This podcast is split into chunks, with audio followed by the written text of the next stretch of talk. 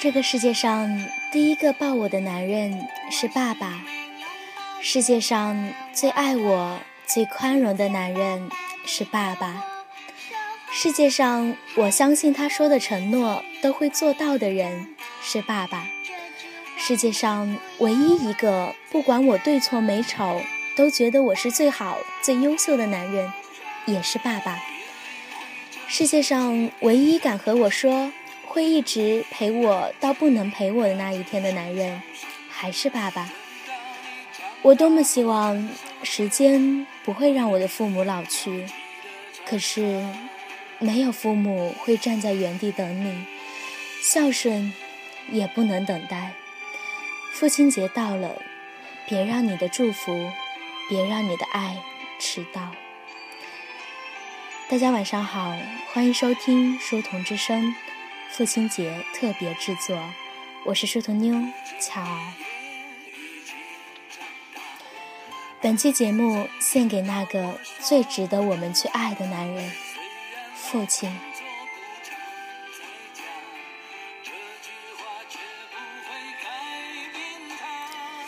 其实今天巧儿不想说的太多，因为父爱是深沉的。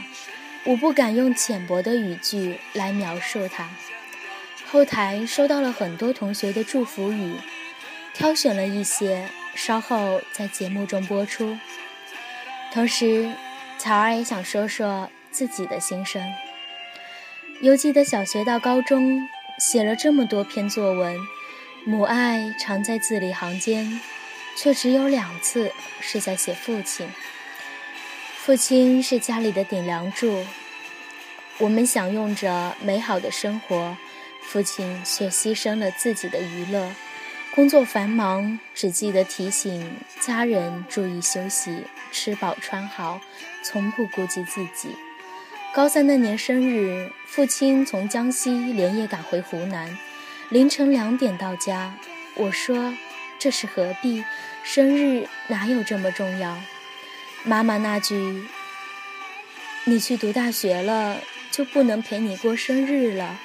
这个生日无论如何要陪你过呀。”一瞬间，竟让我落下泪来。这十八年里，太多太多的爱，我一一记在心，让我特别恐慌，自己回报不了这么多的爱。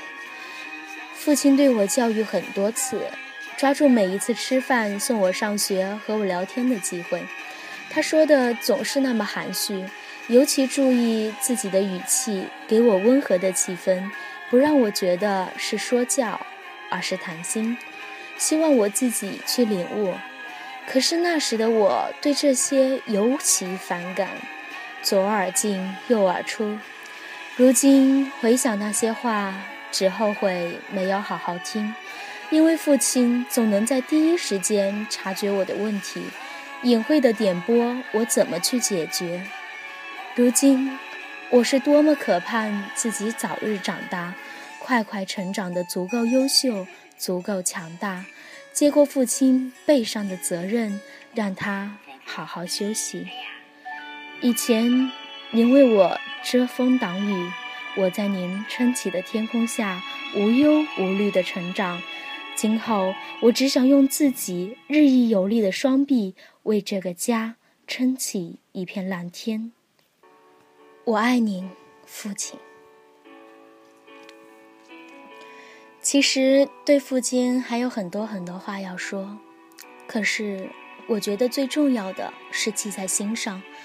最让父母欣慰的是我们更快、更好的成长。那么，下面也送上其他同学写给父亲的话。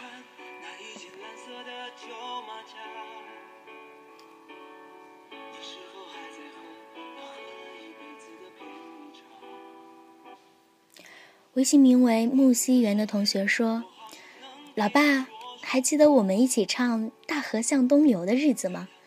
现在你却要求我做个淑女。其实我一点也不想留长发。”你就让我削个山口百惠的发型呗。微信名为何倩慧的同学说：“当年爸爸眼含泪花，用一块小鹿皮从产房抱住了我，从此开始了既当爹又当哥们的生涯。被授予老爹称号已达二十四年，作为全家唯一的纯爷们儿，真的辛苦了。老爸没有给自己过过生日，我们娘俩的生日却一次不落。有回攒钱给他买了个小钱包，质量不好，很快就坏了。老人家拿宽胶带粘粘补补，硬是天天用。直到两年后，妈妈看不下去，给他换了个结实的，用到现在。爸爸不太善于表达，但用行动告诉了我，无论生活中还会有多少风雨，他会继续守护我的幸福，直到永远。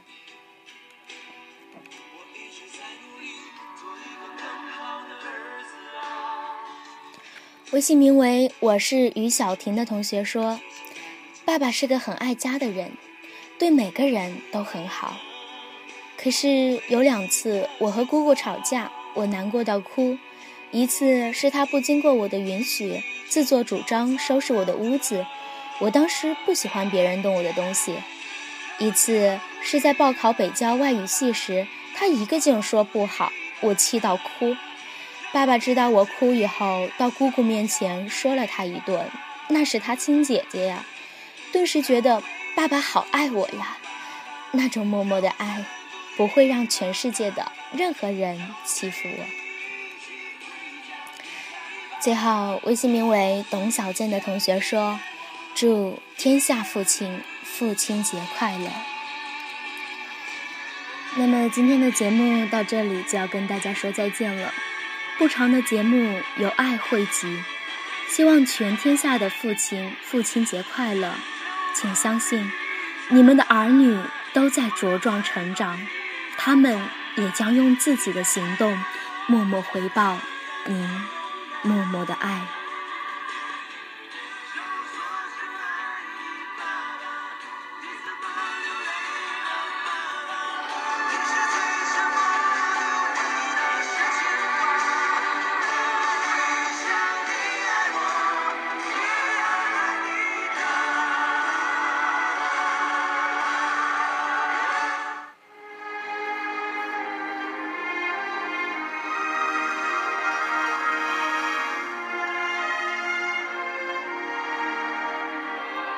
最后这首《父亲》送给所有的父亲。想想你的背影，我感受了坚。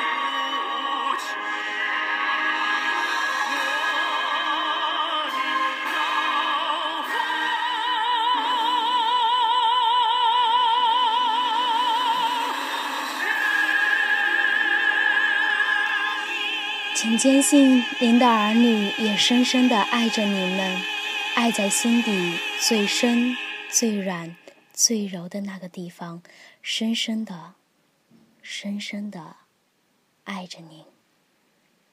祝您晚安。